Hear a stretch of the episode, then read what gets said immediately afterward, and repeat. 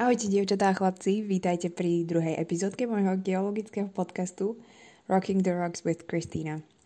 A v minulej časti sme úspešne načali tému teória platňovej tektoniky a dnes by som na ňu rada nadviazala. Uh, dúfam, že si ešte niečo pamätáte, malo by vám byť jasné, o čom táto teória zhruba hovorí. Spomínali sme si aj štruktúru Zeme a hlavné tektonické platne. Dnes si povieme prečo a ako sa tieto litosférické dosky pohybujú. Tak nestracajme čas a poďme radšej rovno na to.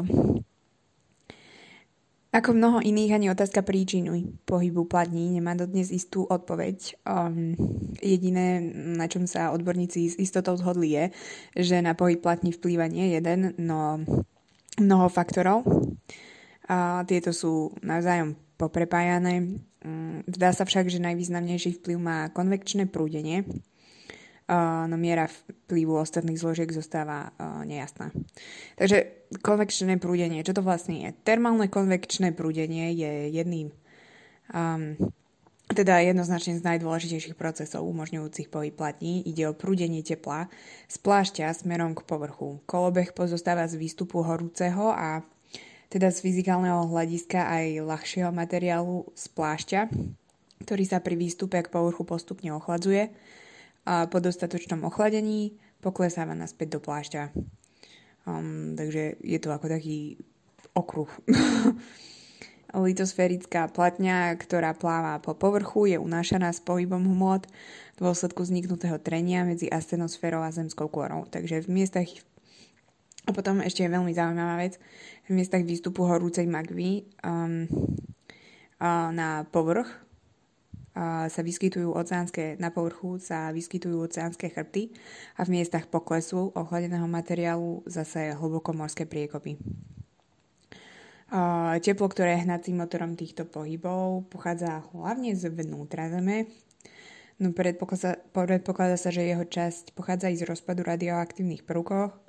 prvkov. Um, o tomto som robila aj jeden projekt na fyziku, bolo to celkom zaujímavé. Možno sa ešte k tomu niekedy vrátim. Um, no a teda o existencii konvekčného prúdenia sa v súčasnosti už nepochybuje. Otázkou však zostáva jeho hĺbkový dosah. Um, v tom vlastne miesto výstupu horúceho materiálu, um, volá sa to po slovensky plášťový chochol, um, z hranice plášťa a jadra sa označuje ako horúca škvrna v týchto lokalitách dochádza po milióny rokov k sopečnej činnosti a tým, že je škvrna fixovaná, no platňa sa e, ňou, nad ňou sa pohybuje, dochádza vzniku reťaze ostrov. Napríklad Havajské ostrovy v Tichom oceáne, neviem, či si ich viete predstaviť, ale vlastne je to um, asi, ja neviem, koľko je, 5 ostrovov, ktoré uh, sú usporiadané ako keby v takej priamke, priamke No a zmenšujú sa, um, čím myslím, že ako čím viac na sever sú, tak tým sú menšie. No vlastne je to spôsobené tým, že teda tá, um, ten horúci materiál, um, tá horúca škvrna vlastne uh, vytvorí tam tú sopku, no vybuchuje tam ten uh, vy, vlastne dostáva sa tam na povrch ten horúci materiál, vytvorí sa taký ostrov, No a potom, ako keby sa s ním tá platňa posunula. No a vlastne čím sú staršie tie ostrovy, tak tým sú menšie. Teda tie, čo sú najďalej ako keby od tej horúcej škvrny sú najmenšie, najstaršie. No a ten, čo je priamo nad tou horúcou škvrnou, ktorý sa, s ktorým sa vlastne tá platňa ešte nemala čas posunúť, tak je najväčší. Um, dobre, ďalším uh, takým uh, hybným motorom Um, okrem konvekčného prúdenia by um, mohol byť aj gravitačný skos. Um, ide vlastne o vplyv ťahu oceánskej litosféry, ktorá sa vzdialuje smerom od miesta svojho vzniku, um, teda stredooceánskeho chrbta. Um, ťah dosky označovaný po anglicky uh, slap pull je, pohybo, je pohyb spôsobovaný váhou ponárajúcej sa časti platne, ktorá zo sebou ťaháva ako keby celú platňu. Krátko potom, ako vznikne, začína táto nová oceánska litosféra chladnúť, stáva sa hustejšou a ťažšou a vlastne tieto jej vlastnosti spôsobujú, že sa zabára do, pola, do plášťa, ako keby v snahe kompen, kompenzovať vyššie zaťaženie. Výsledkom je taký mierny bočný sklz oceánskej litosféry s narastajúcou vzdialenosťou od stredooceánskeho chrbta. Um, pojem rich push um, je odvedený z faktu, že doska je odtláčaná ďalším výlevom magmy. Um, a Vedci sa taktiež domnívajú, že slabší na vplyv, uh, slabší pardon, vplyv na pohyb platní majú aj vesmírne telesa, um, mesiac a slnko, teda konkrétne. Um, zistilo sa, že sú nachylné na brzdenie pohybu zemského telesa v smere z východu na západ. Tým podporujú platne pohybujúce sa vlastne na západ. Okrem iného um, Pohyb platní na západ závisí aj od zotrvačnosti kríh proti rotácii Zeme. A teraz by som prešla na typy platňových okrajov, a čo je vlastne, platňový okraj je vlastne miesto stretu dvoch platní. Tieto miesta sú úzko spojené s rôznymi geologickými úkazmi, ako napríklad zemetraseniami či vznikom topografických útvarov, ako sú hory, sopky, oceánske chrbty a tak ďalej. Rozostávame tri typy pláňových okrajov. Rozdelené sú na základe pohybu, na základe pohybu jednotlivých platní voči sebe.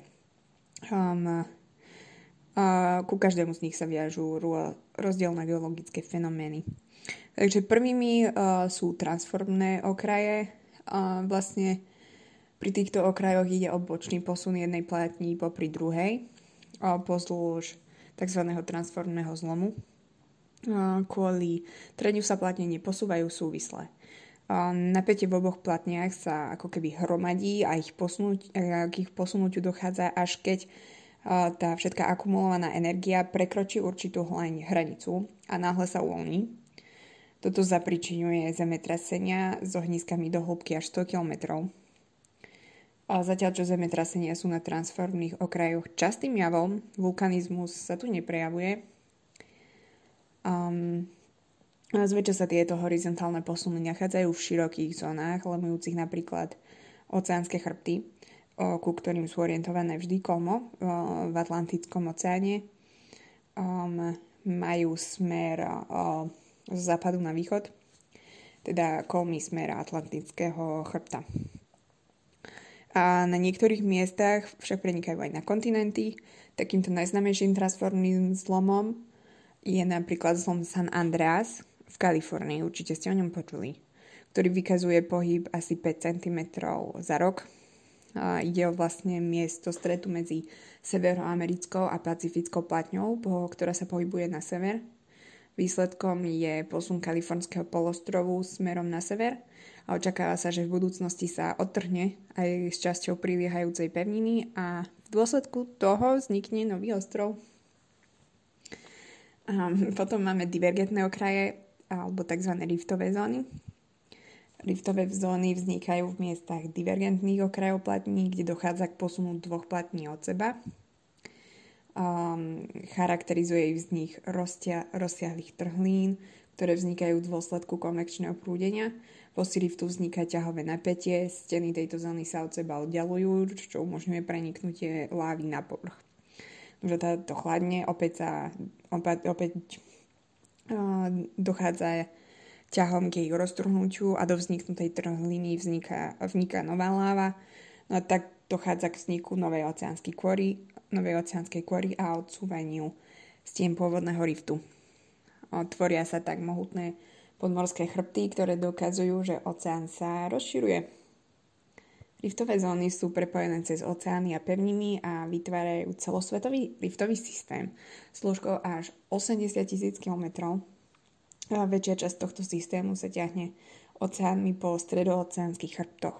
Najznamejší je teda ten už spomínaný Atlantický oceánsky chrbát um, s relatívnou výškou asi 3 km. Že potom máme konvergentné okraje, Mm, a to subdukčné a kolízne zóny. Konvergentné okraje sa vyznačujú približovaním platní. A konkrétne subdukčné zóny sú seizmicky a vulkanicky aktívne, rovnako ako aj riftové zóny. Predstavujú styk platní, pri ktorom konvekčné prúdy spôsobujú um, pohyb litosférický platní proti sebe, pričom jedna platňa sa posúva pod druhú a vníka do zemského plášťa. Zanik zemskej kôry je kompenzovaný vznikom novej kôry v riftových zónach. Pri subdukcii dochádza k hĺbke k tameniu, v hĺbke k tameniu uh, hmoty platní v dôsledku vysokej teploty, ktorá vzniká trením hmoty dvoch platní pri podsúvaní. Tak vznikajú rozsiahle magmatické krby, ktoré sú zdrojom vulkanickej činnosti. Náhle rýchle pohyby podsúvania zapričinené konvekčnými prúdmi vyvolávajú zemetrasenia. Poznáme dva typy subdukcie, a to na styku oceánov a kontinentov, kedy oceánska platňa sa zvyčajne ponára pod tú pevninsku. Proces je sprevádzaný vznikom hlbokomorských priekop a napevnenie vulkanických pohorí. Pri poklesávaní oceánskej kôry dochádza vlastne k jej zahrievaniu a k strate fluidných zložiek, najmä vody. Tieto zložky stúpajú nahor cez pevninskú kôru a ich vplyvom dochádza k znižovaniu teploty tavenia, teda k tvorme preplínenej magmy. Táto magma môže eruptovať na povrch a vytvára reťaz vulkánov kopírujúcich pobrežie. Z pohľadu tektoniky sa takéto pobrežie nazýva aj aktívny kontinentálny okraj. Celý Pacifik je lemovaný reťazov vulkanických pohorí a vulkanických ostrovov. Táto reťaz sa nazýva aj ohnivý kruh, alebo po anglicky The Ring of Fire. Možno ste už o ňom počuli. Um, no a potom uh, druhým typom uh, je teda uh, subdukcia na styku dvoch oceánskych platní.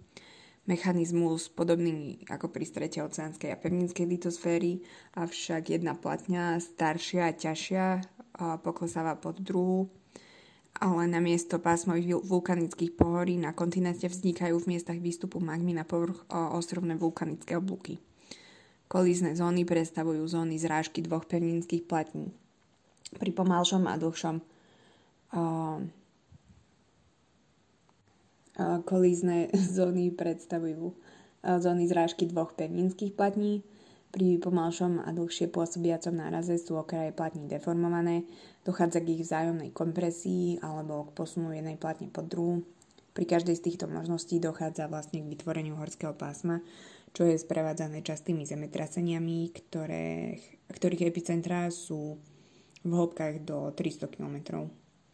Uh, veľká časť vrásových pohorí je výsledkom kolízie platní pri ich posune alebo otáčaní, napríklad aj Himaláje alebo Alpy či Pireneje. No a sme na konci epizódky a som sa teda celkom zapotila. zapotila. Verím, že aj vám sa parí z hlavy. Znovu, ak vás pohyby platní zaujali, neváhajte si na nete vyhľadať nejaké videjka, animácie, ktoré sa snažia naznačiť tieto pohyby budúcu, epizód, budúcu epizódu sa ešte budeme venovať typom pohybov platní, spomenieme si prejavy tektoniky, trochu si zalietame na iné vesmírne telesa a preskúmame aj ich tektoniky. Každopádne budem sa na vás tešiť. Majte sa zatiaľ. Bye!